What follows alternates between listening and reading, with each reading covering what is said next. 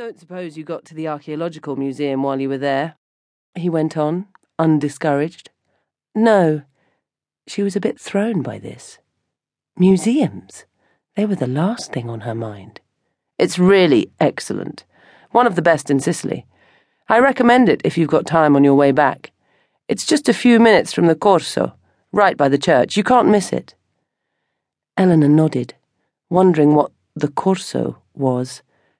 But before she could ask, a baleful, droning noise started to seep through the cabin, making them both look up.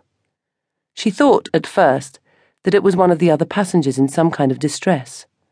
Then, for a split second, it crossed her mind that she herself may even be the drone. She'd noticed recently that she seemed to have less and less control over what came out of her mouth. Like last night in the hotel restaurant when she'd listened to her own order with as much interest as the waiter.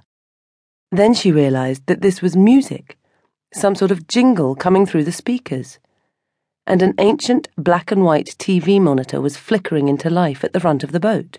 She looked at her new companion, already accepting him as an authority figure, and he grinned at her alarm. I don't think they've kitted this thing out for about 30 years. It's completely falling apart. We'll be lucky to get there in one piece.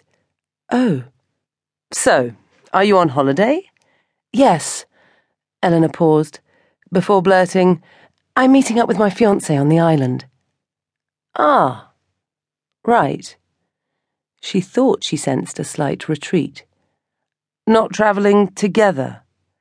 No. He had more time off work than me. This, she told herself, was probably true. He went a few days ahead. Well, it's a small place. I'm sure we'll all bump into each other at some point.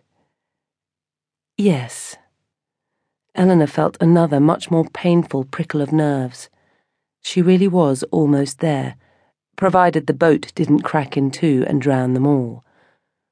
What on earth was going to happen over the next few days? She began fiddling with the ticket still clutched in her hand, tearing at its edges. Then it occurred to her that this Lewis might notice she wasn't wearing an engagement ring, and she quickly tucked her fingers into the cuffs of her shirt. It's a volcano, you know, Panarea, said Lewis. Inactive, obviously. She barely listened as he talked on about the tiny villages, the shrinking off season population, the sense of isolation. Instead, she imagined Will, waiting on the jetty to wrap her in a huge, welcoming hug, turning on his beauty in that way of his, like a movie star in front of the camera. For a few minutes, the fantasy tricked her, and she sank back into her seat, her whole body suffused with happiness. Out of the corner of her eye, she saw that Lewis had given up on her and was reading a newspaper, pausing at intervals to unfold, flap, and fold it again. She was relieved their conversation was over for now. Chit chat with a stranger required a skill she'd let lapse in recent months. She supposed she ought to try to rediscover it since the hotel she'd booked had only twelve rooms, and half board accommodation was obligatory. She probably wouldn't be able to eat alone, as she had last night in Lipari.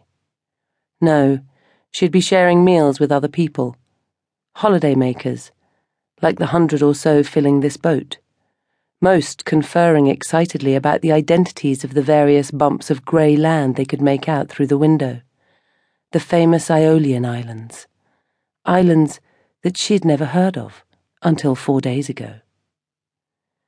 Glancing past the old lady to take a look too, she was shocked to see the changed colour and swell of the water. From her table on the breakfast terrace that morning, the sea had looked exactly as it was supposed to look in this part of the world flat, petrol blue, pulling in and out in safe little breaths.